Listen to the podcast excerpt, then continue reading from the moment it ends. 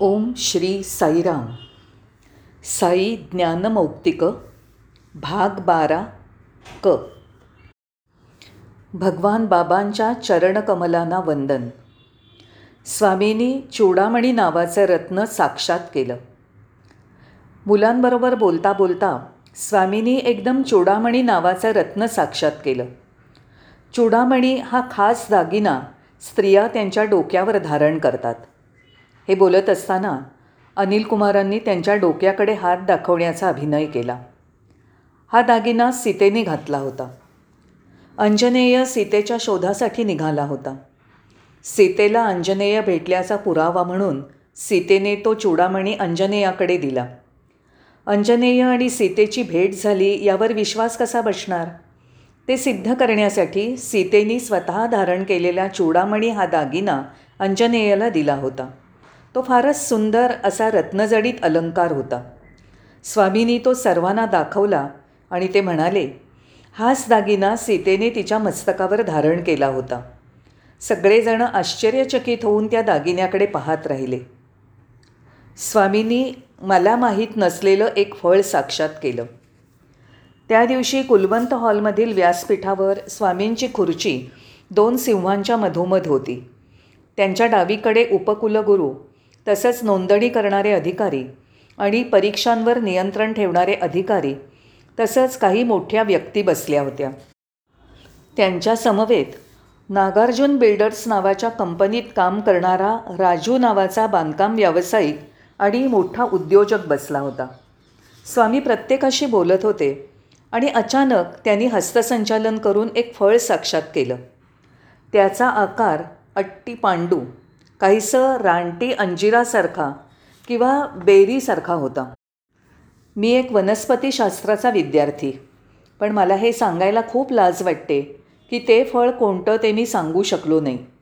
स्वामींनी मला विचारलं हे फळ कोणतं आहे? मला माहीत नाही स्वामी. स्वामी म्हणाले तू एक वनस्पतीशास्त्रज्ञ आहेस तुला माहीत नाही? मला माहीत नाही स्वामी. त्यावर ते म्हणाले ते इथे वाढत नाही. ते इथे मिळू शकत नाही. मग तुला ते कसं माहिती असणार? हे दुसऱ्या कुठून तरी आणलेलं आहे. छान. पण इथेच वाढणारं फळ मी ओळखू शकलो नाही तर काय? माझ्या प्रतिष्ठेचं काय होणार? आणि ते देखील या विद्यार्थ्यांपुढे? माझी फारच नामुष्की होईल. पण काही असो. जर ते फळ इथे मिळू शकत नसेल आणि एखाद्या अनोळखी ठिकाणचं असेल किंवा अगदी दूरवरून हिमालयातनं आणलं असेल तर मला त्याची कशी माहिती असणार? मी कसा अंदाज करणार? स्वामींनी ते सर्वांना पाहायला सांगितलं. ते फळ हातात धरून त्यांनी त्याचे दोन भाग केले. एक भाग त्यांनी राजूला दिला.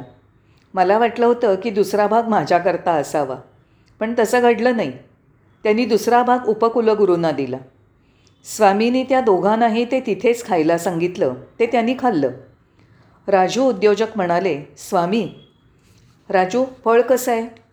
स्वामी भारतामधील असलेल्या पुष्कळ यात्रास्थळांना मी भेटी दिल्या आहेत. भारतात मिळणारी अनेक फळं मी खाल्लेली आहेत. मी अशा प्रकारचं फळ पाहिलेलंच नाही. त्याची गोडी मी वर्णन करू शकत नाही.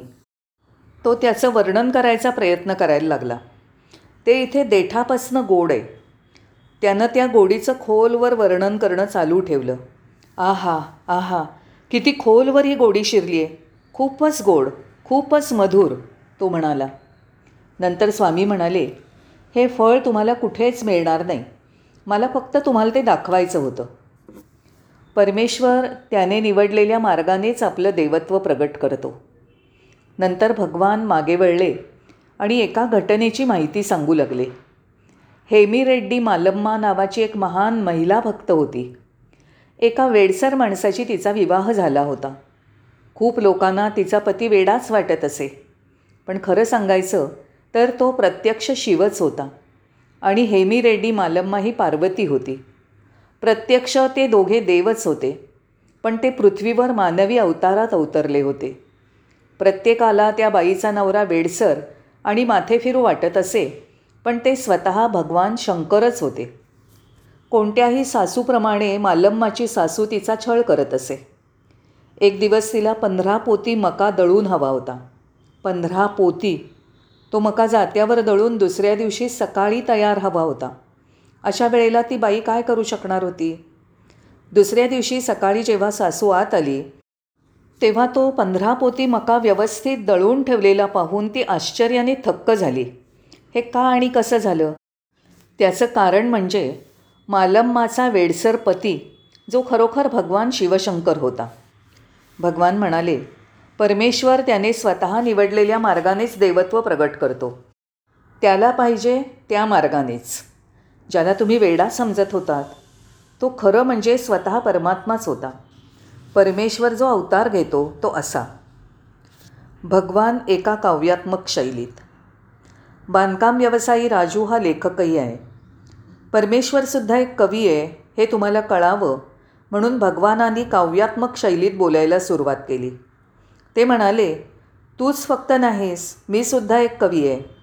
मग ते म्हणाले खेडेगावची रचना म्हणजे काय असते? गावाची रचना म्हणजे तिथे बांधलेल्या घरांचा समूह. कवी असल्याने स्वामींनी ग्राम आणि गृह असे खास शब्द निवडले. म्हणून गृह किंवा घर ही गावाची ग्रामाची सजावट असते. त्यांची कविता उपमा आणि रूपकांनी भरलेली होती. पुढे ते म्हणाले सौंदर्य म्हणजे काय? सागराचं सौंदर्य कुठे पहुडलेलं असतं? सागराचं सौंदर्य त्याच्या पृष्ठभागावर उफाळणाऱ्या लाटांवर असतं. आकाशाचं सौंदर्य कुठे असतं? आकाशातील चमचमणारे तारे तारका हे आकाशाचं सौंदर्य वाढवतात. मोराचा नखरा कशात असतो? मोराचा पिसारा त्याचं सौंदर्य वाढवतं. स्वामींनी एक काव्यरचना करून अशा रीतीने स्पष्ट करायला सुरुवात केली. राजू उठला आणि स्वामींच्या पाया पडला. स्वामी तुम्ही केवढे मोठे कवी आहात. हां ते ठीक आहे. तू खाली बस. ते त्यांचं देवत्व स्पष्ट करून दाखवतात. ते जेव्हा डॉक्टरांमध्ये असतात तेव्हा ते डॉक्टरांचे डॉक्टर असतात. जेव्हा ते लेखक आणि बुद्धिवंतांच्या सान्निध्यात असतात तेव्हा ते लेखक आणि प्रज्ञावंत असतात. त्यांच्या सभोवती अभियंते असतात तेव्हा ते अभियंत्यांचे अभियंते असतात. ते म्हणजे निरनिराळे अनेक पैलू असणारा हिरा आहे. आजारी माणूस उत्तम स्थितीत आहे.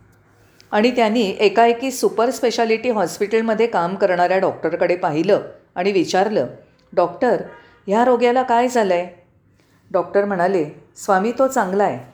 खरंच मी त्या केसविषयी तपशील ऐकण्यासाठी उत्सुक होतो. स्वामी या केसबद्दल कुतूहल का बरं आहे? जरा सर्वांना ऐकू द्या.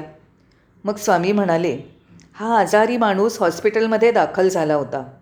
त्याला हृदयाचा त्रास होता आणि फुफ्फुसं निकामी झाली होती. त्याशिवाय तो कर्करोगाने पोटाच्या कर्करोगाने आजारी होता.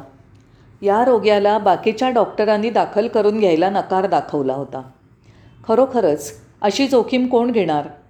आपले डॉक्टरही म्हणाले स्वामी हा पेशंट जगणार नाही आहे आपण त्याला घरी जायला सांगू आणि त्याला घरीच शांतपणे मरण येऊ द्या. स्वामी म्हणाले तसं काही करायचं नाही. त्याला ताबडतोब हॉस्पिटलमध्ये दाखल करून घ्या आणि चांगले औषधोपचार चालू करा. डॉक्टरांच्याकडे दुसरा पर्याय नव्हता. त्यांना रोग्यावर शस्त्रक्रिया करावी लागली. शस्त्रक्रियेला आठ तास लागले.